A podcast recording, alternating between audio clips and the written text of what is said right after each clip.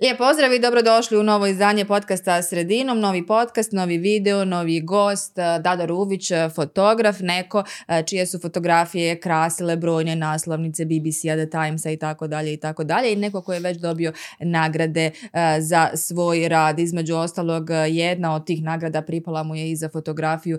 Čini mi se da je bilo 2014. godine, nisam sigurna, Dado će me ispraviti ako to nije tačno, na kojoj se nalazila slavna ona preljepa glumica Angelina Jolie.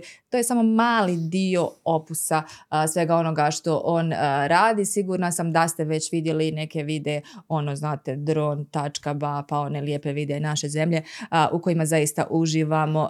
Dado, dobro nam došao. Hvala što si odvojio svoje vrijeme i stigao iz Zenice ovdje kod nas u Mostar. Nadam se da ti je makar malo toplije ovdje. Hvala, bolje vas našao. Pa lijepo je doći snijega ovdje u sunce. Inače volim Mostar, često sam tu, tako da ovaj, radujem se svakom dolasku, a ovaj mi je bio posebno sretan jer na neki način uz, uz rad uh, kroz Reuters upoznao sam i Bljesak i ekipu Bljeska i uvijek, sam, uvijek volim se raditi kod vas, tako da ovaj, nisam očekivao ovaj poziv, ali hvala. E sada nam je super poziv, sada, sada se ne družimo onako samo službeno, kada ovaj, e, kolega Denis i, i možemo na ti, jel tako? Možemo. Uh, pričate o fotografijama, o tome kako nastavite fotografije kao i videi, nego malo više o tvom radu, o Dadi Ruviću, ima dosta toga na internetu, ima tih intervjua, a najviše tvojih radova, vjerujem da je to ono što ti zapravo najviše voli da prezentiraš, da se dokažeš i pokažeš svojim radom. No ja bih za početak da te pitam, odakle tebe uopšte u fotografiji? pa imao sam sreću tu da sam odrastao u jednoj videoteci gdje je moj komšija Ivan dolazio, on je bio kamerman, kamerman lokalne televizije i nekako kroz njega sam prvi put čuo šta je kamerman jer prije, prije ne znam, 19-20 godina, to nije baš bio uobičajen posao. A, I kroz njega sam upoznao šta je kamera, kako biti kamerman, kako ići na terene i to. Mhm. I tako sam kupio prvi fotoaparat koji je mogao da snima 20 sekundi. I ja sam snimao, dakle snimam klip 20 sekundi, a, dođem kući, prebacim, i kopiram, trčim 20 sekundi i ja sam samo provesti, na primjer, 3, 4, 5 dana snimajući po 20 sekundi klipove. I onda napravio neki klip od minutu, ne znam, neko cvijeće, nešto planine i to.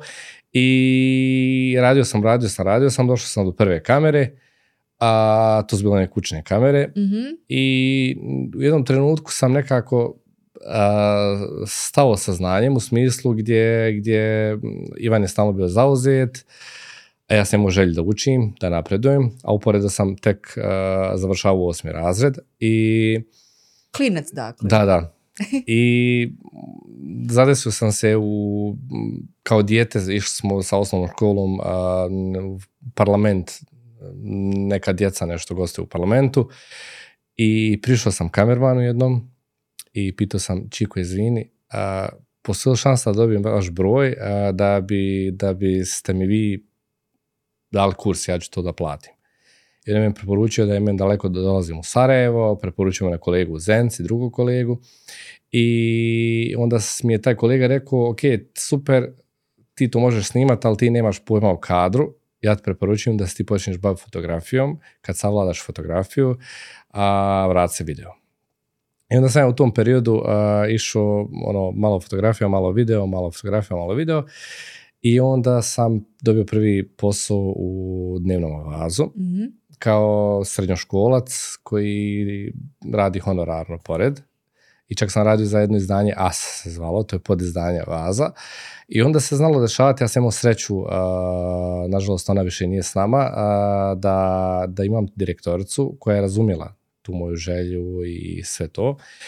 I onda sam ja znao kad se desi neka saobraćajna nesreća ili nešto, ja pobjegnem s časa, odem uslikam, dobijem neopravdan, vratim se i sutra to bude u novinama. Kad su važne preskonferencije, događaje i ostalo, ja sam regularno bježao s časova. Odakle ti informacija dalo da je bila saobraćajna Pa ne, imali, imali, smo, imali smo novinare, imali smo sve, ja sam to honorarno radio i srećam, sjećam se tad mi je prvi honorar moj su bilo 80 maraka. I ja sam možda tri, dvije, tri godine honorarno dobio 80 maraka svaki mjesec. Čak to nije moglo da pokrije ni baterije koje kupim za aparat i ostalo, ali sam, ali sam ovaj, nekako je želja postala u meni. I onda sam nakon dnevnog vaza prešao u Graciju.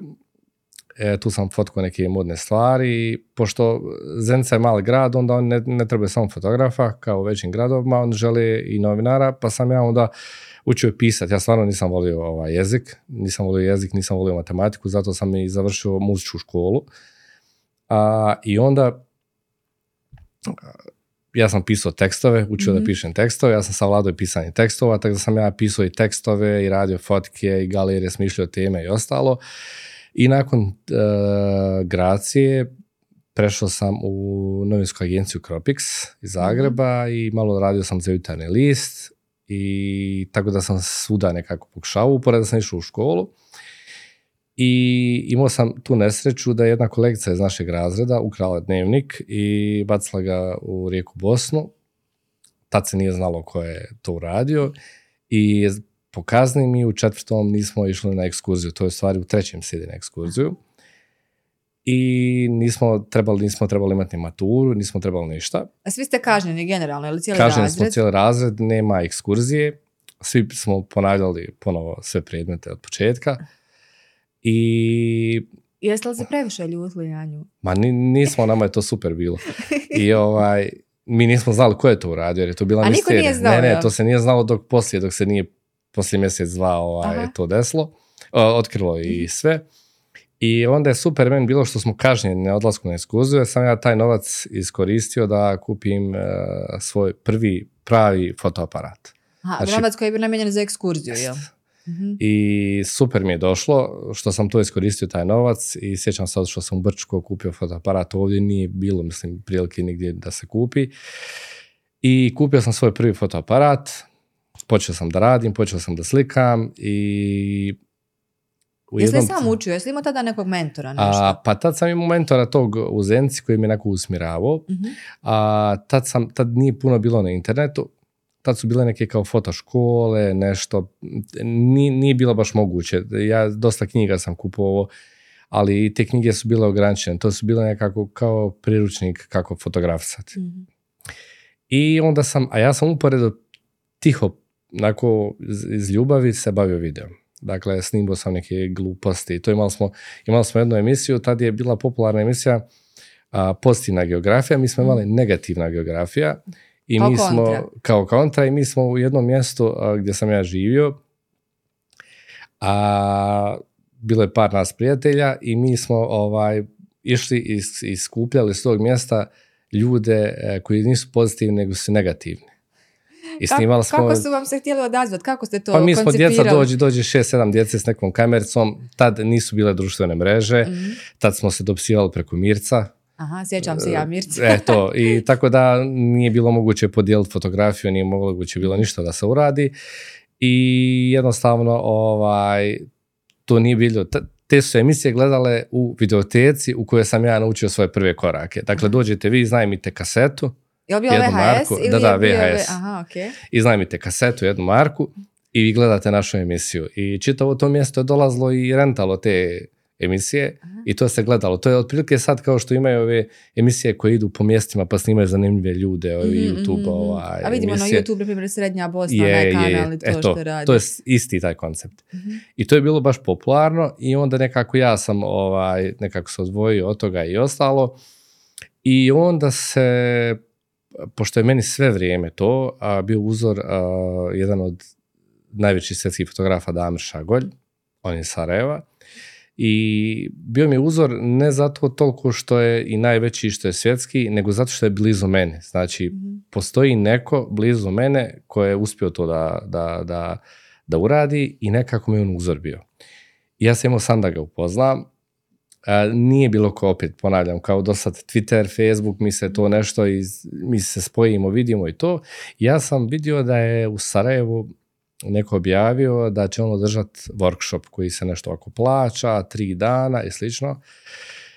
Ja sam otišao da upišem, da otišao sam na taj workshop ja sam jedini tu bio neko ko je bio potpuni amater. Mislim, mm, amater koji je slikao s nekom jednom opremom od 200-300 maraka, nešto sam ja sliku radio, tu su sve došli bili profesionalni veliki fotografi iz, iz cijele Bosne. Da je mene bilo stid, ja tamo neko dijete, ne, nešto nebitno. I Damir je tad nama učio nas, učio, učio, učio i zadao nam je da napravimo neke teme da su što bolje, što opasnije, a da, da zadovolje te njegove neke koncepte koje on predavao.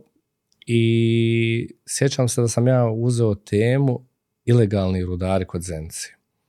A to su vam, a, pošto Zenci ima nekoliko rudarskih jama, imate s druge strane brda a, gdje ljudi ilegalno kopaju tunele da dođu do tog istog uglja i oni ilegalno izvlače ugalj. Naprave dakle svoje kanale, oni sa kadom spuštaju, s kadom se spuste, kadom za kupanje, Mhm. u nju natovare ugalj izvlače gore. Dakle, nema nikakve mehanizacije, sve. Mm, Jel to još uvijek aktualno? Da, da, to je još uvijek aktualno. Postoje, možda sad je dosta manje, e, zato što tu su inspekcije i društvene mreže i svašta nešto već utiče, ali u tom periodu to je bilo nešto s čim živiš, nešto normalno, ali oni nisu se dalo da se snimaju zato što je ilegalno. I ja sam njima došao i zamolio da sam ja, a Damir je već ranije nekad par puta pokušavao, pa mu nije bilo baš lako da dođe da tu radi priču i ostalo Mhm. Dakle, istu tu temu koju si ti predložio. tu temu. Mhm. Jer je on meni govorio, ja sam dolazio nekad pa smo mi nešto radili, ali bilo je tanko, nismo, ono, bilo je otežano i ostalo.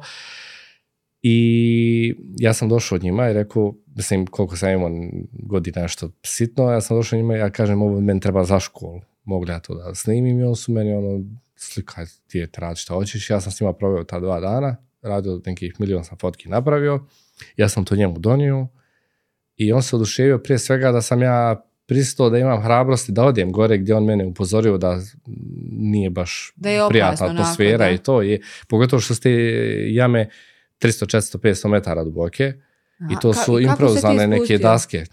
Pa može se stići pješke, može sa kadom. Aha, jesi ti s kadom ili kako? Da, da, isto, sve nor- normalno. Ne, pješke se može sići e, sa kadom, mislim, ovi radnici, to je onako profi ko može pa sjedne u kadu pa se spusti, ali, ali se obično silazi.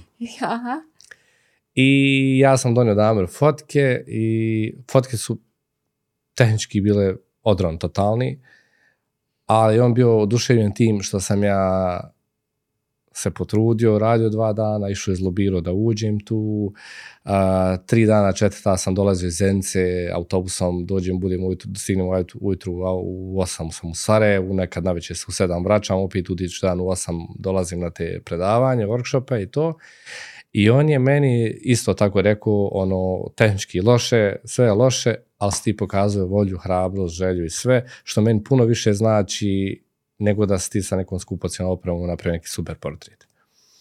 Jesu I- roditelji znali ovaj, Je, je, znali su oni to- gdje sve idem i... I za tu ilegalnu da to da Jesu, pa tata me vozio na taj rudnik i od, jer ja nisam imao ni auto, ništa. Mhm. Moram, mislim, mora sa autom otići do tog mjesta, nema autobuske linije. I odvez, odveze me tata, ostavi me, dođe poslije, ja vam kažem, dođu u pet po mene kad ja završim to snimanje, slikanje i nekako roditelji su uz mene bili sve vrijeme, uvijek sve su me vrijeme podržavali, bili su uz mene. Čak i kad sam te greške pravio, hoću, hoću ne znam, bavim se biciklizmom, hoću karate, hoću fotografiju, hoću muziku, hoću ovo, hoću ono, uvijek su oni rekli, ok, nije problem, tu s tebe smo podržavamo te i to. I kroz čitavi dan danas ono, me podržavaju i, i kad nekad treba tehnička pomoć, tipa, tipa tata je ono, jedan od mojih glavnih vozača kad treba nešto kad idemo negdje daleko i ostalo, onda ja jedino njemu vjerujem da ono mogu da spavam u auto i ostalo. I ništa, dobijem ja nagrad, neki fotoaparat za kao pobjednika tog workshopa i Mhm. ništa mi smo se razišli i to je to. I približio se upis, a, završio sam srednju školu i šta da upišem i meni roditelji kažu ok, išao si u osnovnu mušku školu, išao si u srednju dva smjera, ajde sad možda mušku akademiju da ideš, jer brat je kod mene završio mušku akademiju. Što jedan- si svirao? Što ti je a, primarni? svirao sam jazz trubu i klavir i ono, solfeđo mi je bio standardni. Jazz truba, dakle kao prvi instrument. Da, da, da, i klavir. I klavir. mhm. I, I onda smo, ovaj, došao je taj nekako i on meni k- kažu, ok, ja, ništa, ja sam planirao muzičku akademiju i to je to, ja fotografije ništa nema, to je ono 80, 100 maraka, 150, baš, baš sitno, sitno. I, a nisam nikad volio fotografisati vjenčanje, neki, Svadbe neke, to, ništa, da. ništa to nisam volio. I ne volim ja puno to ljudske te neke kontakte, nažalost, opet me život odnio da sam da snimam ljudske sudbine, mislim, na ovoj drugoj Na drugačiji strani. način, da. I do, zove mene Damir i kaže da li bi ti učio sa mnom 9 mjeseci, 8-9 mjeseci, besplatno, kako rad za Reuters, hodaj sa mnom po terenima, ništa ti ne mogu plaćat, ništa, ne- ništa ne može, hodaj sa mnom i uči. Meni je to bilo kao da vas zovne Ronaldo i kaže možete li sa mnom da da Šutate ovaj, loptu na da šu- treningu, da. i i gledajući ovu današnju omladnu, ja mislim da 99% ljudi uopšte to ne bi prihvatilo ovaj, današnjem vremenu. Da. I ja tad kažem, super, želim to. I, ja, I on kaže, ako dovoljno naučiš, dovoljno se pokažeš, možda postoji šansa da počneš rad za Reuters. To je jeli, na vremenu kada ti upisuješ fakultet, Fakultet, odnosno muzičku jest. akademiju. Mhm. I ja sam s njim putovao 8-9 mjeseci i vidio sam kako je rad sa te velikim ljudima, vidio sam kako se on ophode prema, mislim, niz- bio sam sa svim fotografima tih agencija, ali sam s namjerom putovao, vozio se i ostalo. I tu sam naučio neke stvari koje se ne mogu naučiti ni iz knjiga, ni ostalo, kako pristup čovjeku, kako ne zatvoriti eh, vrata na ružan način, kako otvarati vrata, kako donijeti eh, slike sa nekog događaja s kojeg eh, obični čovjek ga ne vidi. Na primjer, meni se dešavalo da mi odemo na neku masovnu grobnicu ili na neku dženazu u, u tamo na dijelove oko Srebrenice, Vlasenice i to. I ja nešto fotkam, ja mislim sad, ja imam puno bolje fotke nego bilo ko tu, ja sam ono, s Damirom sam stigao, to je sve super. A, I onda sjednemo mi obično poslije tog događaja, to sad nije bilo brzo prije kao što je sad, s telefona da savjetuje, nek se obično sjedne u restoran, otvori laptop i onda ja vidim Damirove slike, vidim od drugih kolega, ja vidim da uopšte mi nismo bili na istom događaju. Ja sam slikao neke tamo gluposti, a oni su, ovaj, oni potpuno, pogotovo Damirov su fotke bile bezvremeno, umjetnost koju neki, ne- neki čudniji kadrova slika, ali, ali stvarno ja kao da nisam bili na istom događaju. Kad bi se to uporedilo, jel Kad tako? ja bi vidim sve i onda on ovako pogledam slike na mom laptopu, kaže, joj, tanko ti je, to ovako formatira karticu. I kaže, hajde, naučit ćeš. I ništa, ja kažem, dobro, zakoliknem laptop, sjedim, vidim njegove slike, i opet mi za par dana opet idemo novi teren i novi teren, novi teren. I tako sam ja u stvari učio sam na, na jedan, kako bi rekao, po meni ispravan način, gdje nije mi neko rekao, je, ba super su to, odlično, divno su, milovo me, nego baš me, baš me ono kovo. I nakon što je prošlo ti 7, 8, 9 mjeseci, on kaže, ja sam dobio pondu da putujem na Tajland, Mhm. e, možeš li ti da ostaneš u Bosni i da radiš za Reuters? S tim da se moram da se čujem s tvojim roditeljima. A, posao u Reutersu iziskuje ne samo rad u Bosni, nego puno odlazaka vani. I čak i po ratištima i gdje god treba gdje te zove Reuters. I ja došao kući, poslije tog dana uzbuđen sav, i ja kažem roditeljima, evo, ja bi sad nazvao Damira da vam on nešto kaže, i on im nešto kaže, i on kažu, ma mo, može, može u rede. Međutim, uporedo meni ide sad upis, upis u fakultet. Mhm. Tačno se to, sve se to u par dana dešavalo. I kažu meni roditelji, hajde ovako, hajde možeš li ti pokušat da, uh, da upišeš uh, muzičku akademiju, ako ne prođeš, uh, ako ti ne prođeš, upiši šta hoćeš, samo moraš bilo što upisat, a uporedo se tad sam ja, malo sam pretraživo, pojavio se fakultet eh, kriminalističkih nauka, pa mislim da su čak bile političke nauke u Sarajevu koje su nudile smjer vanredno. Mhm. Dolazite vi vikendom, subotom i nedeljom, državni fakultet, eh, ispit se moraju polagati radnim danima, ali predavanja su vikendom i super. To je se nešto plaćalo ovako od 1200 maraka, čini mi se. Da, vanredni studij jest, on je bio malo više nego ovaj Je, redovni. i- da. I ja odem na muzičku akademiju, mislim da sam bio 21. ili 22. primalo je 20. I ja sam to shvatio kao znak da trebam da prihvatim posao u Reutersu i da odem da upišem fakultet kriminalističkih nauka, upišem fakultet kriminalističkih nauka. Nekako sam potajno volio tu policiju i te Aha. neke stvari. Ali nisam se nikad vidio kao policajac, nego mi je to iz filmova bilo, oni neki agenti trče nešto, hapse nekog i to.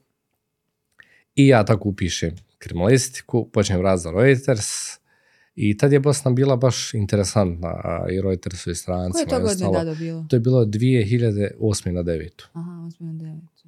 E, ja sam neki dan slučajno iskočilo me sjećanje na Facebooku. Moja prva slika na Reutersu je bila, mislim da je bilo 17. januar a, 2008. godine. Mhm. Dakle, tome ima nekih 15 godina.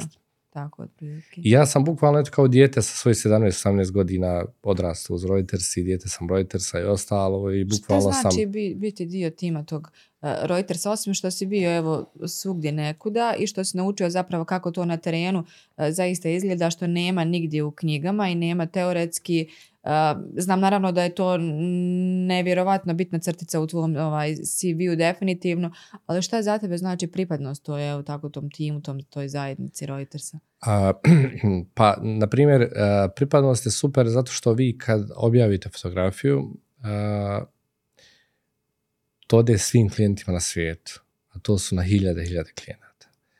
I onda vi kad ufotkate jednu fotografiju, onda bukvalno vi, a, ajde sad je to opet brzo, nije ko prije, prije smo mi imali e, ovaj press release, pa smo ukucavali na sajt svoje ime i prezime, pa gledamo koliko novina, koliko naslovnica, Aha. čega je to izašlo.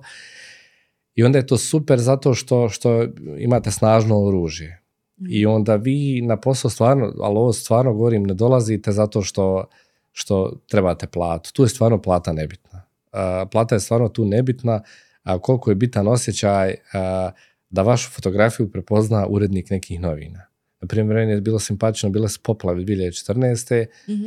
sve što je, svaki kvadrat sam Bosne obišao i helikopterom i nema čim nisam sve snimao. I na kraju fotografiju koju sam napravio 80 metara od svoje kuće. Spustio se helikopter, a, ut- ubacivali su neke žene, djecu. Izgledala kao situacija, iz, kadar je bio kao iz Vjetnama. Vrlo, vrlo čudan neki helikopter, ne, ne, ne, nekog um, trava neka, klas je Mhm. nešto, ubacuju žene, plaću suze, vojnici i to. I, na primjer, osvala na naslovnicu New York Timesa. I to je meni bilo toliko veliko da tamo iz neke male zence, s nekog crkvičkog brda, ode fotografija na naslovnicu tvojim New York imenom. Timesa. Sa mojim imenom. I to u našem svijetu znači puno gdje obično regionalni šef kaže, hej, čestitam, imao se naslovnicu New York Timesa, imao se naslovnicu tih novina, imao se naslovnicu tih novina i to vam počinje rast adrenalin na neki način, vi na terene, gledate gdje je ta naslovnica, gdje se ona skriva i ostalo i onda počnete tako i počnete se pripremati za terene.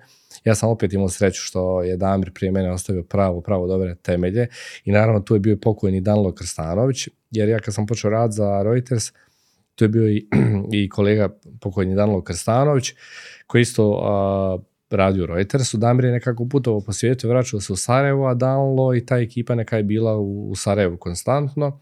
I ja sam nekako došao da upadnem kao zamjena za Damira, ali sam ja trebao biti lutajući, putujući i ostalo. I ovaj, imao sam sreću da sam se mogao pripremati za terene. Onda gledam kako su oni uradili i sve.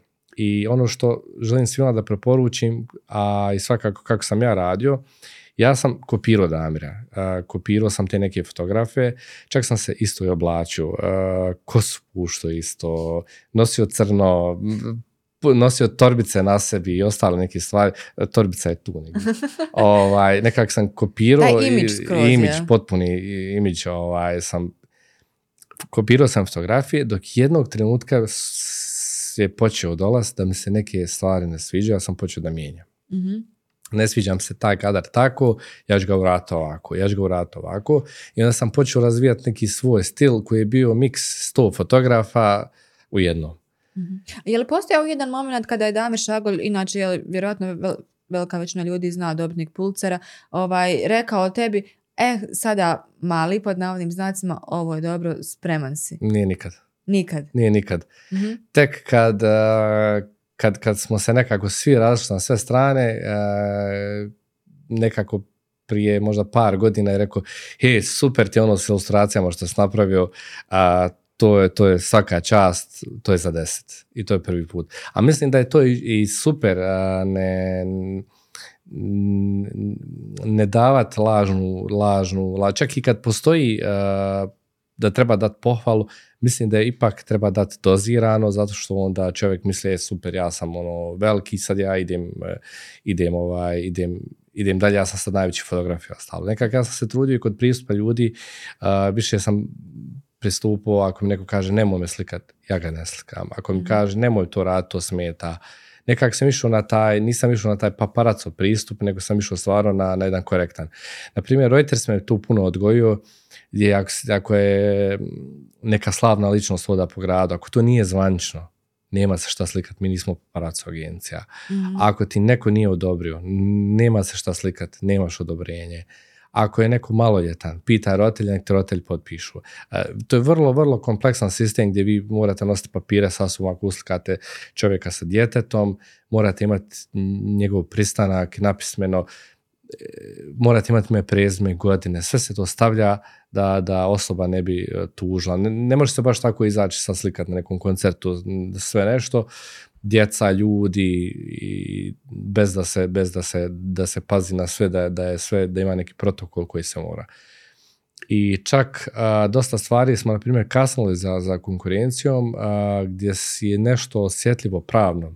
Zbog tih strogih se- pravila. jel? Jest. Mhm. E, na primjer, to te sad te situacije dešavaju u Ukrajini, a, gdje a, kad a, padne bomba na neko mjesto, kad se nešto desi, a, protokol je takav da se mora čekati nekoliko sati da Reuters security team prvo provjeri da li je tamo sigurno, da li je sve super, da oni daju garanciju i onda tek e, naši fotografi i novinari mogu ići na to mjesto da to snimi. A to je već sve prošlo Mhm. poslije dva, tri sata Već je social otišli media povrijeđeni da. i, jest. I nema više ništa tu, nema ni povrijeđeni, nema ništa i ostalo. I mm, Reuters baš pazi na taj, na, na taj legal, dakle, na, na, na, na te stvari da sve bude čisto, sve ispravno i ostalo. I tako me je Reuters naučio kroz, kroz, tu, kroz to sve i Damir, sve njih, da se sve radi po pravilu čak makar nešto i i ako bi veliko veliko propalo, a opet ako nije čisto legalno, ako nije sve, sve, sve, sve, sve čisto, nije vrijedno objave. Mhm. Jer jedna objava živi jedan dan i poslije toga je, ovaj, mi, mi se volimo našaliti kolege između nas, a nas vole naši šefovi samo taj dan kad napravimo nešto dobro. Kad sutra ta priča ne postoji, To je već novi dan Novo dokazivanje. novo dokazivanje i ostalo i tako da ovaj a što se tiče ovih stvari drugih, a, nekak sam smatrao da je to posao, ali sam se trudio da radim posao super i kad su te naslovnice i ostalo, više je značio rating u firmi. A, Mhm. Rating u firmi, rating kod, kod šefova, kod kolega i ostalo, koliko ćete novina naslovnica imati, koliko objava, ko će bolje slike imati. I to je uvijek uh, natjecanje nekog ko će bolje šta napraviti i ostalo.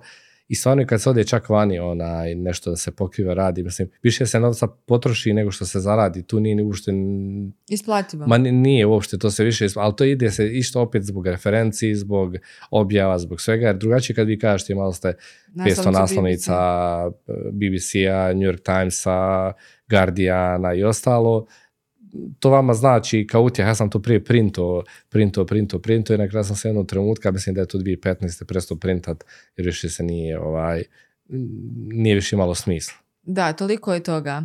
E, dobro, nije to e, jedino naravno što radiš, govorit ćemo o ovim ilustracijama nešto kasnije. A, spomenula sam bila i one video dron.ba, odakle je ta priča dron.ba iza koje stoji Dado. Ne znam sada, je li imaš neki tim cijeli ili, ili kako to funkcionira?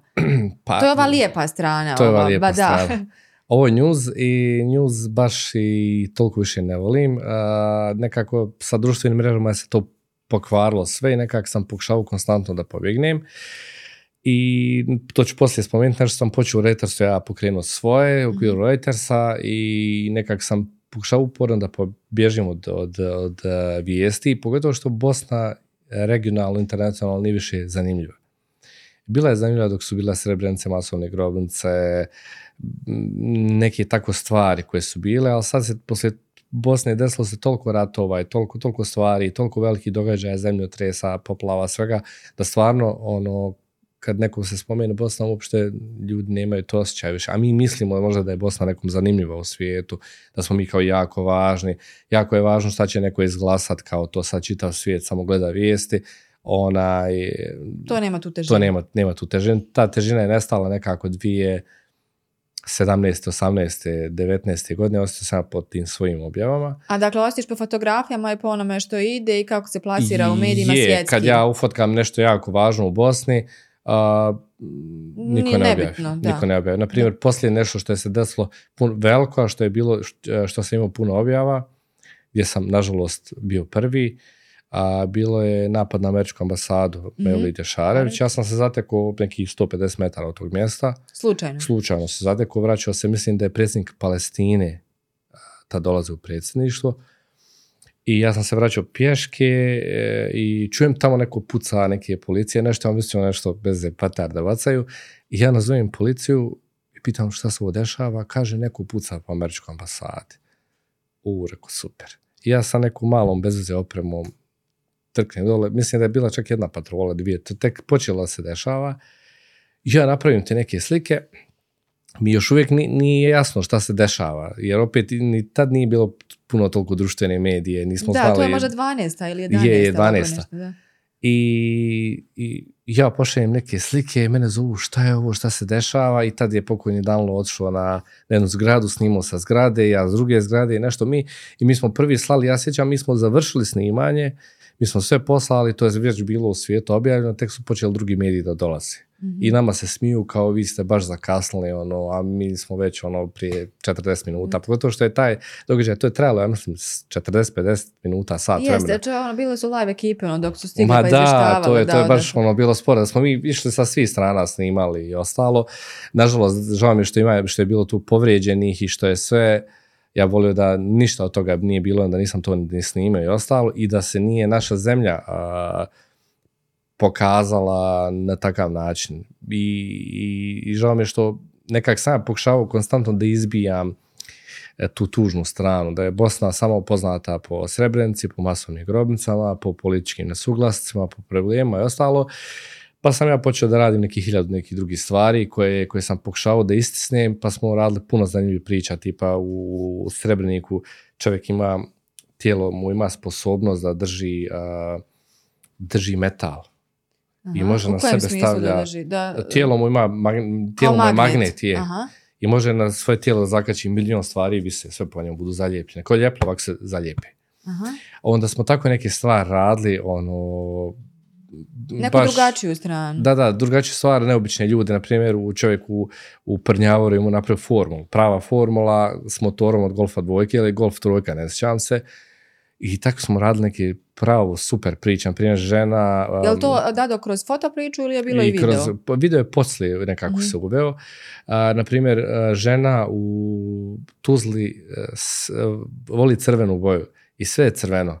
E, Kuća crvena, namještaj crveno, odjeća crvena. Dakle, ne postoji ni jedna stvar druge boje koja nije crvena.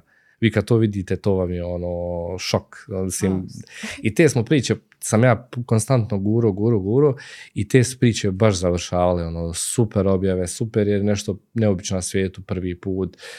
Mm, Naprimjer, najveća, jedna od najvećih kugla, kugli na svijetu koja je iskopana, dakle prava kugla, kamena u Zavodovću, ono ovako imate 300 medija objavi i ostalo. Tako da sam nekako pokušao bježat iz toga i kad sam vidio da to moje bježanje, e, da ne mogu pobjeći od, od onoga što, što treba, onda sam ja a, predložio da osnovim firmu Mhm. i da moje poslovanje se vodi da nisam, da ja, e, da roditelj snima ugovor sa mojom firmom, a ne sa mnom. Mhm.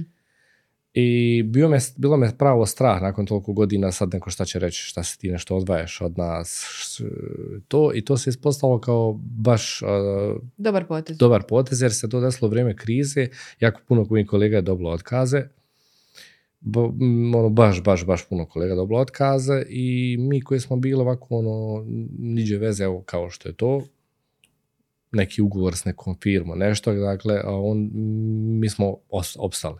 To se baš desilo u mjesec, dva, tri. Mhm.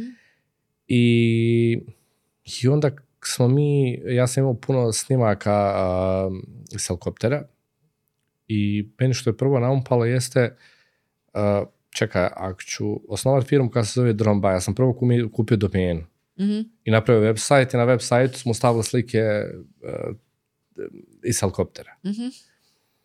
Bez veze, to su bile ovako priroda, ljepote, poplave. Mislim da je bilo 9-10 slika ukupno. To nam bile sve reference na, na, na sajtu.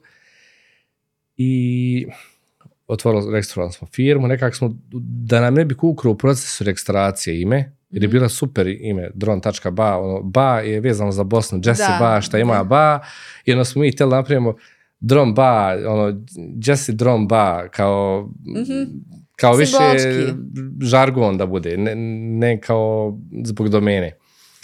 I da nam ne bi ko u procesu registracije ukro ime, mi smo kupili tu domenu, napravili sajt i sve. I ja sjećam, mi smo prvi posao dobili da snimimo u Zenci, a, pošto smo mi reklamirali to sajt, mi imamo dronove, imamo sve. Mi smo imali sajt, imali firmu, nismo imali drona. To mislim... To A niste imali dron? Nismo imali dron uopšte, Dobro. zato što nismo imali 2400 A maraka sad da se- kupimo... zvala ste se dron ba, ali niste imali dron. Nismo, nismo. Jer smo računali na to, ako nas neko zovne, a, onda ćemo kupiti dron. Dobro. I sjećam se 2400 maraka je bio dron i mi smo ovaj, dobili posao, što na sastanak, dogovorili se sa, mislim, ja se nadam da će ljudi ovi koji su sad e, gledaju ovu emisiju, da se neće naći uvrijeđenim iz, iz te ustanove. I mi smo ošli na sastanak, mi imamo super dron, mi to snimamo i ostalo. I izgradila se gradska magistrala u Zenci i trebalo je da snimi. To je Mhm. bilo prije puno godina, ne mogu se koliko godina.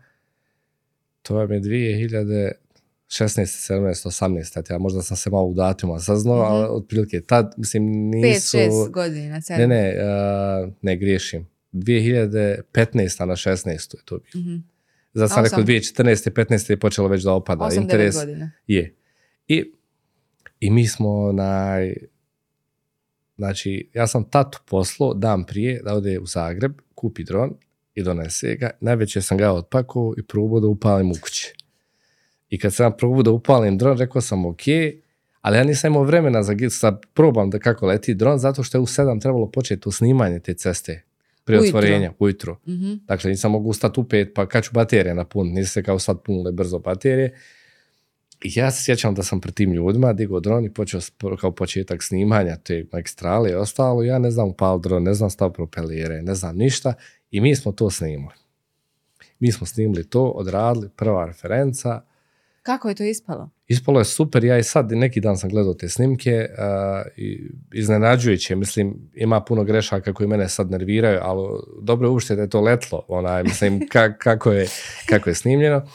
Ali dron nastoji iz neke, uh, kako bi rekao, iz nekog poriva za preživljavanjem, u smislu, ok, dosegao sam u roditeljstvu taj neki nivo, ne vidim se da više putujem, da hodam, da jednostavno nisam se više vidio u tome da hodam. I onda a, nekako sam tražio neku sigurnost. Idem ja nešto pogrenuti svoje, da radim uporedo. I kad uh, Reuters jednog dana, ja sam to očekivao da se desiti, uh, nazove me i kaže, "Hej, slušaj, ti nam ne trebaš više, da ja imam nešto što ću moći bilo što Da. da radim. A isto- Osigurano već. Osigurano, a isto tako mi se ni nikako vraćalo u lokalne medije, one lokalne pres konferencije i ostalo, jer mi je stvarno bilo previše vijesti i svega, Ni- ni- nisam mogao više da budem u tome.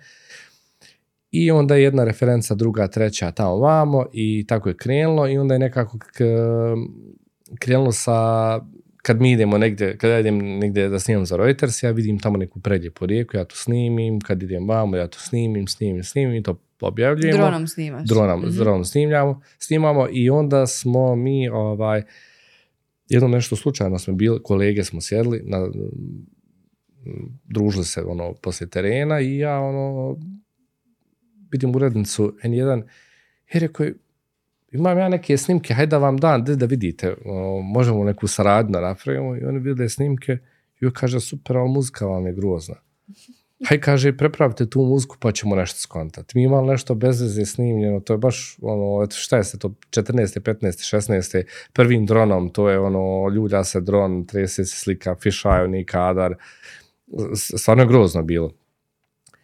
I mi smo, ti, mi smo napravili tu muziku i sve i nekako tako je sve krenulo. Mhm. Ono, počeli se ljudi, ljudi prepoznavat, a, počeli se javljati klijenti, krenulo je sve nekako, mm, odjednom je nekako skočilo sve, ovaj, i... Imamo li toliko lijepu dadu ovaj, zemlju kao što prikazuje tvoj dron e, tačka ba? Pa imamo, a ne, ne čuvamo je dovoljno, zašto svašta, baš svašta zatignemo na svakakvim mjestima u Mhm. smislu i smeća i neodržavanja. Čak i oni koji su plaćeni da održavaju, ne održavaju na način koliko su plaćeni i takve neke stvari, ali mi nekako pokušavamo kroz ovu njima besplatnu reklamu da ovaj, koju neko treći finansira, da im pomognemo opet da, da, da, da se njihovo mjesto promoviše ostalo. Dešavalo se, na primjer, dosta stvari gdje stvarno neka mjesta bila su nepoznata i pošto N1 to 150-200 puta dnevno emituje u svom programu, da je to snažan marketinški, market, snažan marketing, ta mjesta postaju prepoznatljiva, čak sam se znali ljudi s tim mjesta zvat zahvaljivat se, aj dođite. Ja sjećam, kad smo nešto snimali u Zavdovću, čovjek nam je ispekao janje.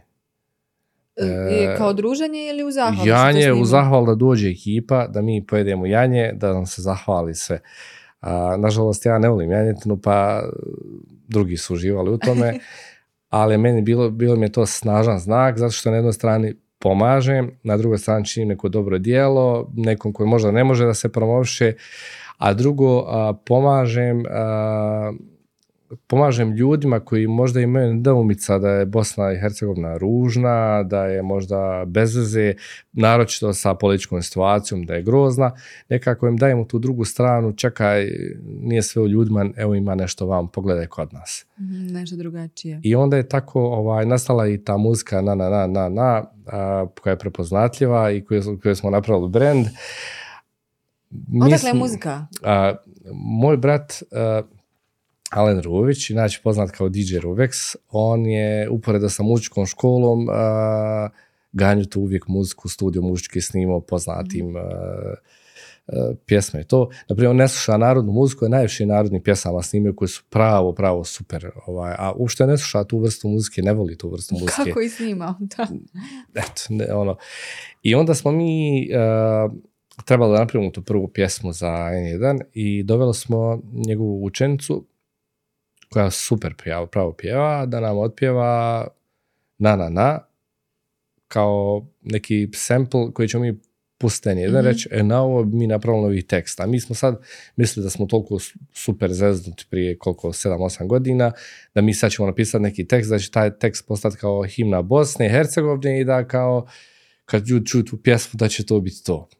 I, i djevojka je otpjevala na, na, na, na, na, na, i mi smo odali sastanak i on kažu, ovo je super, nemojte digrat. Nama glupo bilo, gdje će biti na, na, na, tamo neko pjeva bez glasa, bez ičeg i ostalo. I pustio mi jedan video, drugi video, kažu oni zovu nas ljudi na televiziju i pitaju šta je ovo ima li još ovoga kao ima li ljepota, kakva je ovo muzika, svi oduševljeni, vide oni po pregledima, po svemu je super i nekako smo tada rekli ono, ok, Nek bude na na na na na, na, na, e sad mi napadamo. I onda smo mi napravili plan i rekli idemo sad narednih nekoliko godina na to, idemo snimiti sve što ima svaki kvadrat u, u našoj zemlji, da snimimo sve rijeke, sve tvrđave, sve, sve, sve, sve, sve, sve, sve. I onda smo se zadali i krenuli snimat i uveli sebi da otprilike svake sedmice objavim jedan novi video sa nekim mjesta i sad mi idemo tematski, na primjer, uh, ovaj, ova dva mjeseca, tri naredna, na primjer, idemo samo tvrđave. Mhm. Pa naredna 3-4 mjeseca idemo vodopade, naredna 3-4 mjeseca idemo samo skrivena mjesta ljepote. Tako da to prilagođavamo vremenskim uvjetima. Kako se vani. prije pripremate? A, pa pripremamo se puno i po mapama i po fotografijama o svemu i to, ali najčešće u 99% slučajeva mi obično kad smo u prolazu nekad dođemo, izvidimo lokaciju, vidimo kad je sunce, kad je sve koje je svjetlo, e, vidimo sve te neke elemente, zapišemo i onda kad dođe mjesec, na primjer maj, on je najbogatiji vodom i kažemo, aha, maj, tabla, idemo u Kotorvaroš, snim taj vodopad. Mhm. I tako da, tako se pripremamo. Mi već znamo pola godine, godinu unaprijed, samo čekamo pravi moment. Dakle, prava analiza, imate unaprijed Je. analizu, sve A, raspored. Evo, na primjer, p- prekjučer smo bili na slapovima Kozice. To su slapovi e, kao mali vodopadi koji se spuštaju sa Prokuškog jezera. To su pravo, pravo divni vodopadi, nešto nevjerovatno. Ovaj, I mi smo čekali trenutak da zaledi. I onda je bilo 5-6 dana, minus 7, minus 8, minus 9, minus 10. Pratili vremensku prognozu. Jeste, je? i onda pogledam na Instagramu hashtage, he, hash, hashtagove, a, tipa Kozice, Prokuško, tamo, vam, ha, ok, eno, tamo neko stavio sliku za ledlo, pali auto ujutro idemo za ledlo. Snimamo Mhm. zaleđeno.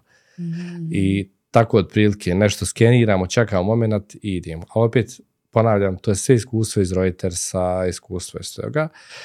I onda se desila stvar, a, super stvar, kogod je trebalo usluga dronom i ostalo, kogod nas nazove, prvo što pita, e, jel mi možete izdati račun? A nekako me opet Reuters to naučio, mislim, ono, ta legalna strana.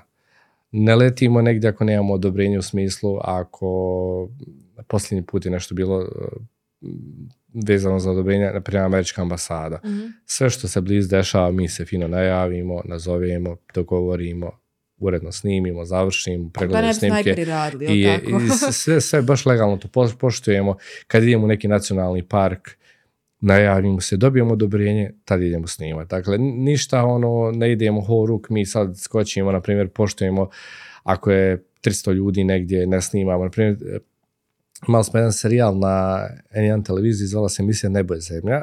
Snimali smo a, gradove Bosne i Hercegovine iz zraka. Dakle, emisija Mhm. traje 12 minuta, ima naraciju i sve iz zraka, kao ptica.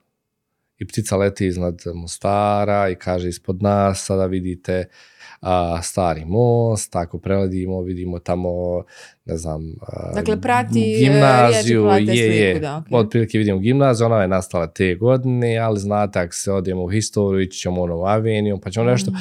i tako smo neku emisiju smo imali i snimali smo 40, ja mislim, dva grada i i na primjer to smo isto morali poštovati legalno za sve odobrenja, za sve najavljujemo se, dolazimo tad i tad, radimo tad i tad. I uvijek smo, na primjer, snimali centrove, centre gradova eh, i mjesta uvijek ili ujutro rano ili popo, u terminima kad nema puno ljudi, u slučaju, ako padne dron da nikog ne povrijedimo. Je li bilo tih nekih nezgoda? Pa bilo je nezgoda nekih kad mi, na primjer, eks, eksperimentišemo nešto. Mhm. A, na primjer, kad nešto eksperimentišemo, tad bude nezgoda, inače su dronovi dosta sigurni ako u rukama vozi neko ko ima, kako bi rekao, u glavi ima neki element tamo koji zna, čekaj, pazi da tamo ne povrijediš nekog. Ono. Ako se pazi sve, ako se vozi onako kako je propisno, stvar, stvarno ne može ovaj biti, ne može biti ovaj, ne može biti nikakvih Da, problema. nekih većih problema. Uh, dobro, um, Reuters nije zanemaren bez obzira na dron.ba i tiče se ovih ilustracija. To je ono što uh, tebe trenutno preokupira. Uh, kako se uopšte rade te ilustracije, o čemu je riječ? Uh, pretpostavljam jel, da je to ta zamjena za ovaj teren kojeg ti je više do ovdje bilo, pogotovo ovi što si rekao preskonferencija ovih dnevnih news uh, događaja koji tekako obiluju ovdje kod nas u zemlji. Pa ovako nekako sa ratom u Ukrajini, gdje sam bio pozvan da idem da radim, a, Jesi išao? ne, nisam. Mhm, odbio, odbio, sam, znači. da, odbio sam, m, jednostavno više nisam u tom, znam da ne pružaju najbolje i znam da bi tamo otišao, potrošio bi neći novac, gdje bi ja možda nešto radio, ono, prije, prije bi ja žrtvovao se i da me pogodi nešto samo da napravim dobru fotku, a sad već nekako drugačije razmišljam jer je puno godina već rada tu 14-15 godina i stva- stvarno ono, mislim, trudio sam se biti fair da kažem je ok, uh, sad sam se zastio, stvarno ne mogu više. Mhm. Ne dajem više najbolje i mislim nekako da sam se trudio da taj novac koji bude zarađen, da bude zarađen na fair, da pružim najbolje što od mene što mogu, a ne samo da budem neka tamo mašina koja nešto odrađuje, koji čekam prvi uh, kad će biti ta plata, kad bude plata, sam danas sam sretan i onda nešto, nešto. Trudio sam se uvijek da sebi dajem neke nove, nove ciljeve u životu i da bježim konstantno od uh, kad završim jednu epohu, da idem novu, da idem treću, četvrtu, tako sam, je, tak sam završio te lokalne novine, pa sam počeo Reuters, pa sam sad pokrenuo dron, pa smo i slično. I nekako poslije Ukrajine sam ja već počeo gubiti interes da radim u Reutersu i početkom, prije tačno godinu dana, ja sam im ponudio da... Izvin, da, jel se može odbiti tako da kažeš u Reutersu ne, ne želim može, to? Može, on to, on to sasvim poštuje. Ako, opet kažem, poštujete sigurnosne stvari. Ako, mm. ako ja kažem ne želim, ne osjećam se sigurno, sve oni baš super to poštuju, jer, jer tamo njih 55 sjedi koji čekaju, jedva čekaju da se neko mhm, pozove. Mm-hmm. A, pogotovo što sam ja imao puno iskustva u video, on su nama uveli video u posljednjih 3-4 godine da radimo, ja sam već video radio, nisam imao potrebe da idem neke previše obuke i ostalo. Bila sam dvojica kolega tu na Balkanu koji smo baš znali raditi video i foto i ovaj, fotografi koji su znali raditi video u stvari. Na Balkanu ima Reuters pogotovo sajnih, sjajnih i kamermana i sve ovaj, koji smo imali tu mogućnost da napravimo pet slika, tri kadra, da smo brzi, da možemo to i da smo mladi. I ovaj, i mislim da je to bila jedna još od stvari gdje bi ja mogao iz te neke Ukrajine mogao snimiti test kadrova videa, deset fotki poslat, brz sam, mlad sam, uh, treniram puno, trčim uh, polumaratone, trčim svaki dan i ostalo to, spreman sam, u formi sam i mislim da su te neke stvari. I onda sam ja to odbio, ali na primjer prije desetak godina, opet uporedo tog njuza, ja sam imao hobi da radim te neke ilustracije. To je sad, um, mislim, 99% ljudi te ilustracije viđalo kad otvori medije ostalo, ne kontaju da tamo sjedi neko ko to ipak radi. Pravi dakle foto ilustracije. I sjećam se da je to bilo prije kad sam ja to počinio, pa možda 90 godina, kad sam prvi put ponudio, bilo je, na primjer, padne cijena aluminija, padne cijena željeza, padne cijena, neki brand propadne, kao mhm. što je Nokia tad bila aktuelna, onda nama zadaju temu šefovi da svi odemo u svoje zemlje, da nađemo negdje logo Nokia, prodavnicu Nokia, nađemo pokvaren Nokia, izlupamo čekićem, pouslikamo Nokia Aha. pukla i onda svi moramo poslati kao za priču Nokia ilustracija, to je važna priča na svijetu i ostalo. Ja sam tad pondio, pa mogli ja otići kupiti u Nokiju i razlupati čekićem i da ja ufotkam. Kaže, ne možeš, to je protiv naših pravila, to je kao, to je štimanje, poziranje, sve, a to je inače zabranjeno Reutersu, dakle... Mm, dakle, ja se mora da, biti spontano. Je, ja moram mogu snim samo ono što, što vidim, ne mogu ja sad nekom reći, aj ti sad pi flašu vode, a što uslikat kao toplo je sad. Mislim, kako će oni znati, jesli ti nekome rekao? A, tako što oni, na primjer, traže seriju od 5, 6, 7 fot fotografija koje slijede, jer niko ne uslika jednu fotku. Mm ne kaže on, ne, neće Vidi uvijek. Se onda, ali će da. reći da mi pošalje sve fotke s karce. On će vidjeti slijed, koji god ima iskustva može vidjeti slijed kako sam ja došao do te fotografije. Mm-hmm. Ja sam nekog zaustavio, sam ja sliku sat i po vremena svako ko pije na cesti, pa jednu bio fotku koja je dobra. Mm-hmm. Možete to, baš se može to primijetiti. I i oni kažu, ok, i ponovo bude neka priča, super, isto je Nokia bila, i ja opet napravim neki super setup, nešto ljudi drže Nokia, nešto projektor i to, i oni kažu, imamo mi neki sastanak, ajde, predložit ćemo mi ovo na sastanku, pošto je moj šef e, bio u Berlinu, kao nekom globalnom sastanku, pa ćemo vidjeti da li se može dozvoliti uz neka pravila ovo sad što ti radiš. mm Kao te ilustrativne fotografije. Je. I ja sam čekao par mjeseci da to neko tamo sastane i mene nekad je neko nazvao i rekao, je ono što ti praviš, da nam toga sad napravi i dali smo upute kako mora da se napiše Dado Ruć kroz ilustracija, a, mora se napisati tačno ova fotografija je pozirana, mora se baš kad neko otvori da vidi da je to baš namješteno. Aha, aha. da oni sebe zaštite u smislu tih Reutersovih pravila. Da, jest, kako, jest. Aha, da kaže ovo je izvan pravila, ovo vam nudimo to. Mhm. I tad sam ja krenuo simpačno godišnje dvije ilustracije napravim za neku priču gdje oni ne mogu više to da ilustruju i to sam uporedo radio s Reutersom i uporedo se događalo sad dok radim vijesti da su ilustracije previše objavljivane, da me čestite, da me zovu, da ne znam, A, Koja je najviša ilustracija? Možeš li se sjetiti neke koja je baš ono ja, bila? Mi smo imali sastanak prije možda tri i, i nešto godine. Ja mislim u Bratislavi, ali stvarno se ne mogu sjetiti.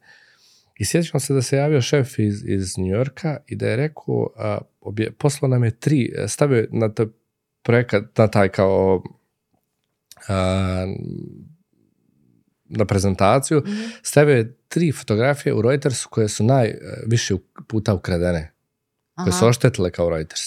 Oštetile taj njihov uh, budžet. A, dvije su bile moje ilustracije, jedna fotografija je bila Donalda Trumpa. I A šta je bilo na tim ilustracijama? bile su nešto Facebook. Mhm. I oni su rekli da je šteta samo na mojim fotografijama milion nešto eura su imali gubitak što su ljudi ukrali te fotografije. Onda sam ja tad skonto u stvari uh, da je to jako prodavano. I onda mi je u razgovoru moj šef rekao da sam ja uh, tih godina bio najprodavaniji autor Reutersu, fotograf, zato što zato što kako bi rekao niko ne radi drugi osim mene. Jer je to, Mhm. meni, to je meni bilo, niko mi nije to govorio da radim. Ja sam radio i dalje nju zvijesti, sve Mhm. super. Nego kad nema, pošto u Bosni se ne dešava nešto po 15-20 dana, meni dosadno odem slikam tamo, odem na primjer auto otpad i slikam znakove auta. I Aha. onda računam, sutra će propast Opel, Mercedes. Mercedes ima tamo zahrđali znak, puko, slomljen, ja nađem to, izrovim i, i, i mislim, nekako ni- nije mi se dalo mira Čekati da sjedim, neku, da da. čekam, meni vas da sam nešto ja nju. I tad sam ja skontao u stvari kolika je snaga tih ilustracija ostalo i onda kako je vrijeme prolazilo sam sve više i više radio ilustracije, sve manje vijesti, a kad radim vijesti sve više me to iznervira. Jo, sad moram na teren, moram na cestu, moram uzmati izjave, moram se svađati s ljudima. I ja sam predložio da ja napustim totalno news i to je se desilo prije godinu dana i da pređem u tim koji se ilustracije i da imam Dakle, sada nisi sam, jel? Sad ima još, ovaj, ako je tim, jel? oko- Ne, ne, sad, sad, sad ću ja objasniti to. Ja kažem sad, ajmo mi sad napraviti samo da se tamo dio ljudi, da se Mhm. bavi samo ilustracijama, da pokrijemo vijesti, pratimo teme, da radimo. Mislim da sam vam isplativiji ovdje nego u newsu. I mi smo to za pet minuta sve dogovorili, riješili i onda smo čekali opet te legalne stvari, neki dva mjeseca da se sve pređe. I onda smo se mi dogovorili, ok, hajmo pokušati, jedan fotograf je u Kini da radi ilustracije, kad, na primjer, e, ja spavam, da ima neko u Kini, da ima neko u Meksiku, da ima, dakle, da smo razbacani, da radimo te ilustracije, da radimo tako, U različitim vremenskim zonama. Jest. Jer kad se desi neka priča tipa Twitter pada na Mersi. Mhm. Ako ili vi u pošaljete X nešto, ili da. prelazi u X, vi ako imate e, ilustraciju narednih 10 minuta od te vijesti, svi mediji na svijetu objaviti vašu sliku. Mhm. Ako vi pošaljete sat vremena poslije dva, svi su već uzeli neku sliku i ostalo i više nije to to. I onda sam ja rekao, ok, pošto smo se trudili biti u Bosni i Hercegovini, kad god smo to radili i na području Balkana, stvarno smo se trudili u Reutersu generalno da je brzina bila sve. Bitnije ti je poslat ružnu sliku, naopaku, uslikanu, mutnu, ali da si prvi, nego neku super prelijepu sliku obrađenu koja je mm, san snova, ako vi nju pošaljete dva sata poslije. Da, I, i moram istaći da je u Reutersu Photoshop potpuno zabranjen. To je, to je od prvog dana nešto što je zabranjeno. Mhm. Dakle, kako uše, ufotkate sliku s aparatom, takva, takva fotka se objavljuje. Mhm. Takva fotka ide klijentima. I onaj... I tako je ovaj krenulo i onda nekako kako su dolazile teme, kako su dolazile priče i ostalo, nekako sam to shvatio, ponovo sam ostio na adrenalin, čekam pres konferenciju, mijenja Twitter logo X, slikaj logo X, pretvaraj ga u vektor, printaj, slikaj, isprintam logo X-a na tastaturi, nešto. I onda smo počeli jednostavno, došli od tog nivoa sad da kad ukucate moje ime i prezime, na primjer u Google dnevno imate 500-600 medija, naslovnice, časopisa, magazina, sve su te ilustracije. To su dakle st- stvarne ilustracije, ako je, ne znam, cijen, nešto razgovor, tema novac, a, ja odem u banku, zamolim pa slikam novac, ako je, dakle, ilustracije su veoma stvarne, ni, ni to ništa, ne, nema Photoshopa, nema, nema nikakve, evo, na primjer, kako da vi ilustrujete da Bitcoin pada na, na berzi ili da Bitcoin, kako ilustrovati Bitcoin. E onda tu nastupam ja i tako radimo. Mhm. Tako da ovi kolege u Kini nešto rade, radim ja, ali 99% stvari e, ide iz Bosne. Dakle, u Kini možda kolegica m, puslika jednom u dva mjeseca nešto i ostalo, a ja vam baš ono radimo teme, ne znam. U toj silnoj Kini baš tako malo. Da. I- Dado je to preuzeo. I tako da ono, sad tematski idemo, radimo i ostalo i super je zašto ni, ovdje nema stvarno pritiska, niko te niko ne zove, ne- vijesti me ne zanimaju, ugasim telefon. Da, nisi ono kao sav napet, ono, Nikad. kao, kao puška. Jeste. E, Spomenula sam u najavi onu fotografiju Angeline Jolie. E, Ja znam da to tebi sigurno je vjerovatno možda i manje bitna fotografija na brojne druge koje si napravio a, s nekih i bitnih događaja i s nekim puno važnijim osobama. A, ali znaš kako to bude u medijima, kako to odjekne. A, BH fotograf koji radi za Reuters napravio tu fotografiju na kojoj se nalazi slavna glumica i koja jedne godine je bila među najboljim Top 100 fotografijama. fotografija na svijetu. Da. Uh, kako je nastala ta fotografija i šta ti misliš zašto je bila među tih uh, top 100? Anđelina pjeva, uh, pardon, plače u tom ovaj momentu, je li to bilo vezano za Srebrenicu, je li tako? Je, ona je ti dana došla u posjetu Bosni, išla je mislim da je Korašte, išla je u Zencu, išla je u Srebrenicu. I ni ona kad je ušla na mezare, mislim, uh, ja sam imao sreću da sam imao taj objekt i da sam bio pod tim uglom. Imao sam sreću da sam bio među par ljudi samo.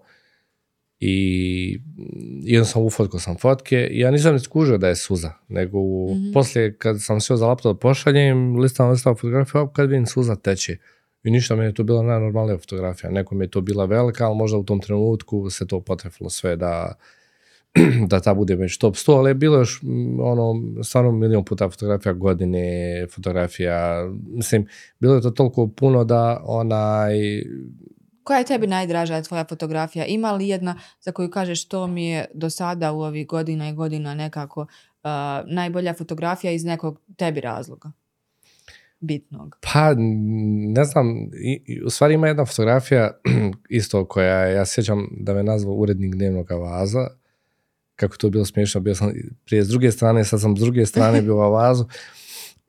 a, nazvao me najveći u pola 12, ja sam poslao fotografiju, a, sve kolege su ošle negdje u neku kafanu najveće da piju, srebrenice, no uoči, uoči, uoči e, Mhm, obilježavanja. obilježavanja i ja nikog nisam mogao dopnuti telefon. Uh, pošto ja inače ne pijem, pa mi onda nije zanimljiva, nismo zanimljive ovaj, znači, ti objekti, pa ja se bavim svačim, pa onda odem tek tamo poslije. Uh, I počelo je grmt. I ja gledam grmi, joj super, a pošto sam nekad dok sam radio Avazu, volio slikat munje. Aha. I onda sam ja išao tamo fotko munje nekad po, po Zenci, po Sarajevu, gdje god sam stigao da gledam munje, to je meni bilo I nije te strah, ono, nije, nije. I i ja ugledam munje i stavim dva fotoaparata na vrlo neke specifične pozicije i desi se u tih 10 minuta, 50 minuta, ufotkam preko čitavog ovako uh, nišane mezare i ovako velika munja jedna, na drugom aparatu druga. Ja pošaljem tu fotografiju, to ono meni ništa bez bilo munja. Ujutro ovako avaz, nema koji nisu mediji objavili, nagrada, ni dobio milion za fotografiju i ostalo, kao i nebo je gnjevno na Mm, no što se dogodilo. ono što se dogodilo i sve.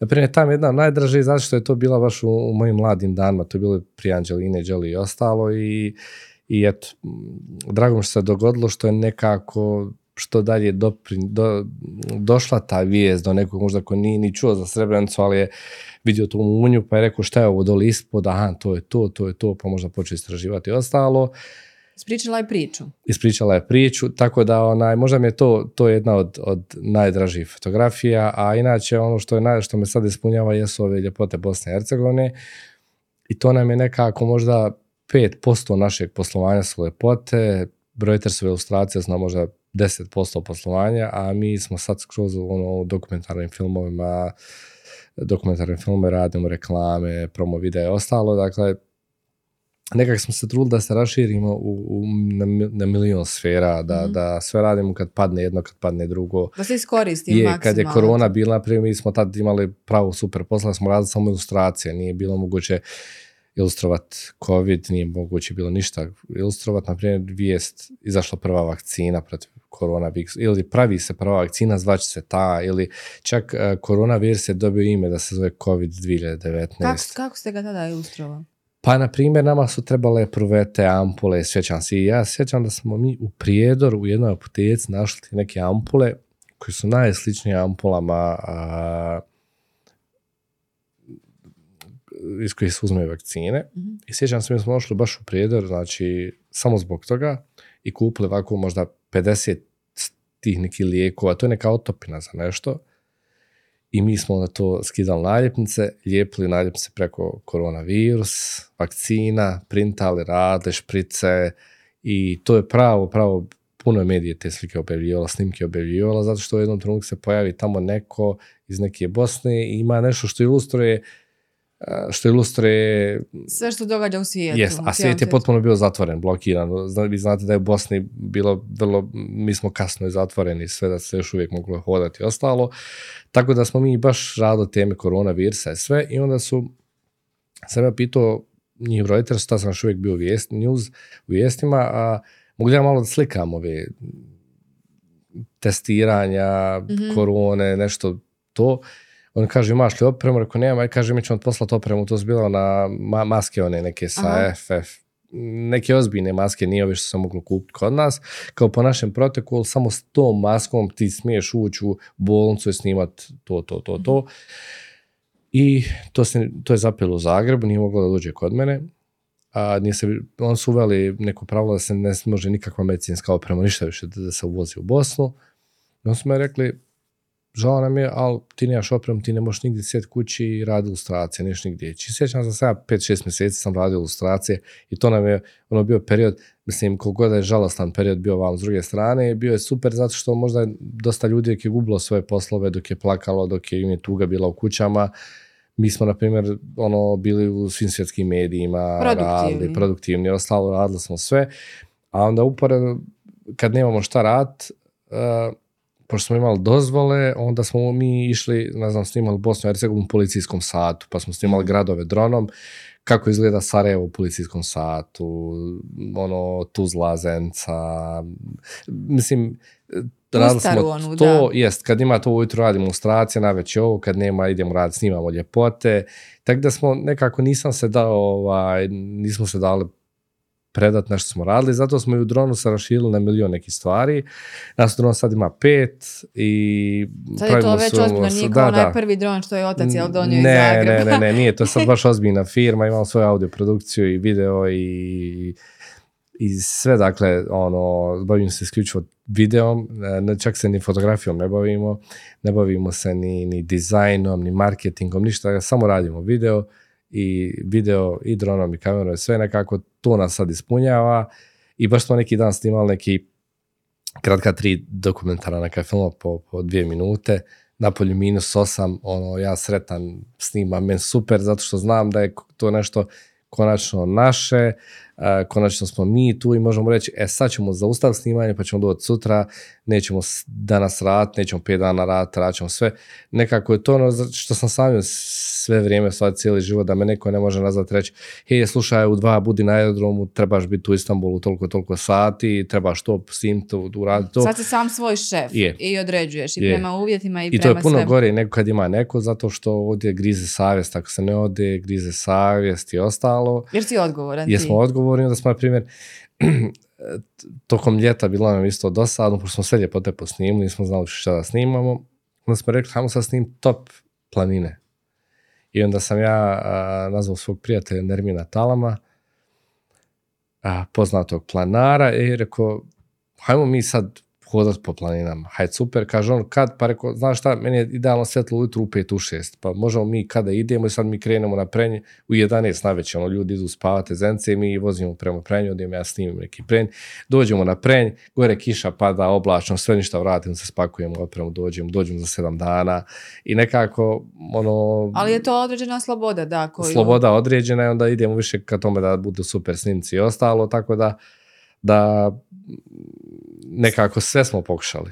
Super, to sada da- dakle funkcionira. E, Dado, da se vratimo na fotografiju, ali možda i na video, jer sada mislim, e, svako ko ima neki malo bolji telefon, je li pravi fotografije i videe, pa to imaju razno razni programi koji daju mogućnost onako prilično jednostavnijeg montiranja, ne govorim sada koliko je to profesionalno i tehnički ispravno.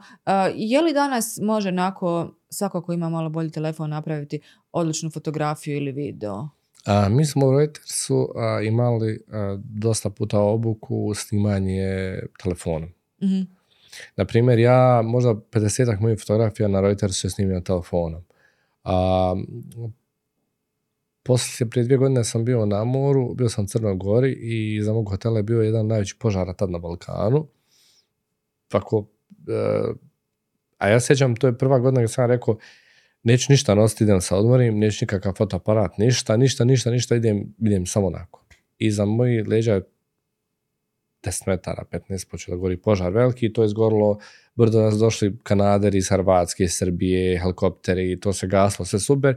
I ja sam to sve snimao telefonom, slikao telefonom, slao telefon, to je normalno bilo na dnevnicima, na svemu, dakle, a, telefon je super oružje i čak sam gledao neke analize Sony-a da, su rekli za 3 do 4 godine će uh, telefon stići na nivu fotoaparata. Tako da ja podržavam te snimanje uh, telefonom, čak vidim na pres konferencijama sve više novinara su s telefonima u rukama, fotografa, kamermana i ostalo, dakle sve više nekako to ovaj na telefon.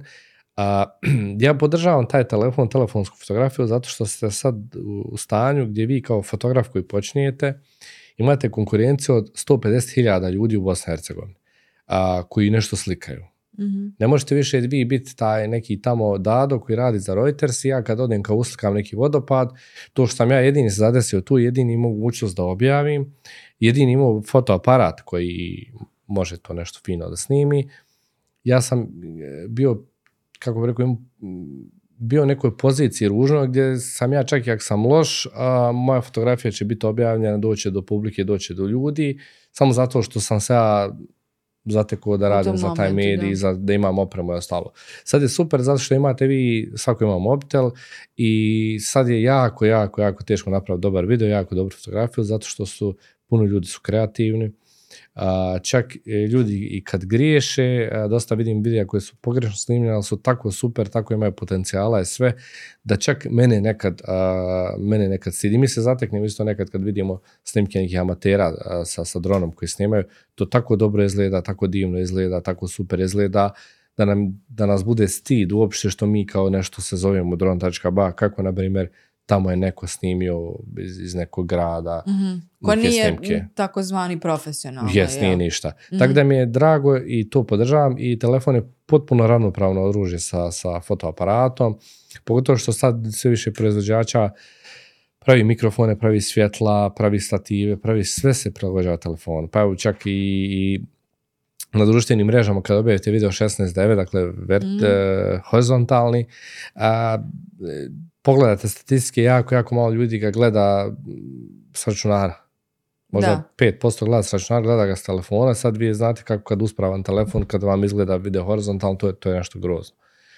I sve više se prilagođava i društvene mreže, sve se prilagođava telefonu, tako da ja imam osjećaj da će u jednom trenutku i posao fotografa i i mi to volimo zvat, go- zvat dronovođe.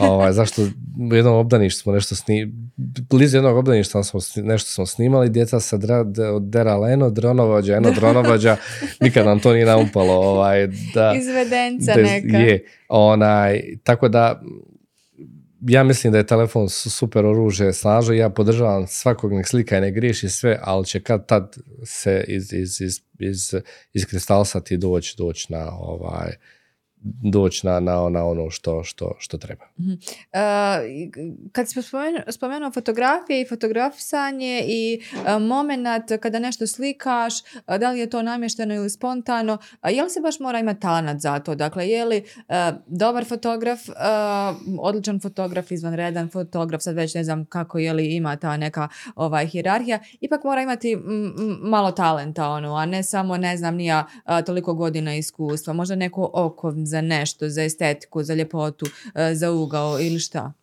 Pa sad ću vam reći, 5% vam je po meni talenat, 90% je onako kako vi pristupite i prema toj osobi i pristupate u događaju to koliko ste se vi pripremili i ostatak vam je neka, neka sitna sreća. Na primjer, mm. to vam je kao u futbalu. Ako vi šutnete jednu loptu prema golu, možda ćete profilat gol, možda ćete pogoditi, možda nikad ne znate. Ali ako vi 5000 puta šutnete tu loptu, vi ćete početi osjećati kako da vi šutnete blizu stative, kako da neki finese i početi ćete nešto iz, iz, iz, Vježba, dakle, iz toga. E sad je problem ovi naši mladi ljudi, mladi ljudi što, ne znam, taj kupi dron, fotoaparat ili bilo šta i prvo uradi onu našu početničku grešku, odmah osnoje Dado, dron, fotografiji, 500 maraka, snimanje, 200 svadbe i onda tek krene da uči na ljudima koji naplaćuje. mm I to je, na primjer... Uh, Nisi nikad radio svadbe, jel? Ne, ne. Jesam, jesam radio u stvari uh, svom prijatelju nedavno uh, u Kaknju, ali ću se nadovezati na to. Dobro. I, I onda onaj ovdje je jako bitno da imate jako puno iskustva, jako puno situacija, jako puno pokušaja, jako puno vremena provedenog na fotoaparatu i onda će se samo iskristalisati da uhvatite momena, da uhvatite nešto. Ako vi deset dana dolazite da fotkate neke prolaznike ili ptice koje piju vodu na nekoj česmi, mm-hmm. vi ćete deseti dan početi vidjeti kako ptica razmišlja, početi vježbati te zadatke. Dakle, meni je bilo lako nakon deset godina iskustva uzeti kameru, uzeti fotoaparat, sve jer je to, kako bi rekao, neki template koji je već uhodan i ostalo. Tako da, u stvari, ono što preporučujem svima koji se bave tim, a, iako misle da ne znaju, ako misle da nemaju talenta, ako misle čak da imaju lošu opremu, trebaju samo pokušavati. Mm-hmm. Pokušavati, pokušavati, pokušavati, samo slikat, slikat bilo šta. Ja sam slikao cvjetove mace, zalaske sunca, brodove, auta, prolaznike, pa neku tehniku koju da naučim, na primjer panning ima tehnika kad je zamućeno sve osim objekta snimanja koje se kreće. I, na primjer, ja izađem na cestu i deset dana vježbam panning kako auta prolaze. Vježbam, da bi to mogao snimiti na futbolskoj utakmici kako trči neki futbaler i on je oštar, a sve kod njega su mutni, oni i lopta su oštri kao. A jel voliš inače te sportske događaje? E, ne, inače ne volim sport nikako osim, osim uh, trčanja. A voliš da trčiš? Volim da trčim to, trčim ovaj, sa svojim prijateljem Ethem Smrikom, kojeg isto ovaj, puno pozdravljam.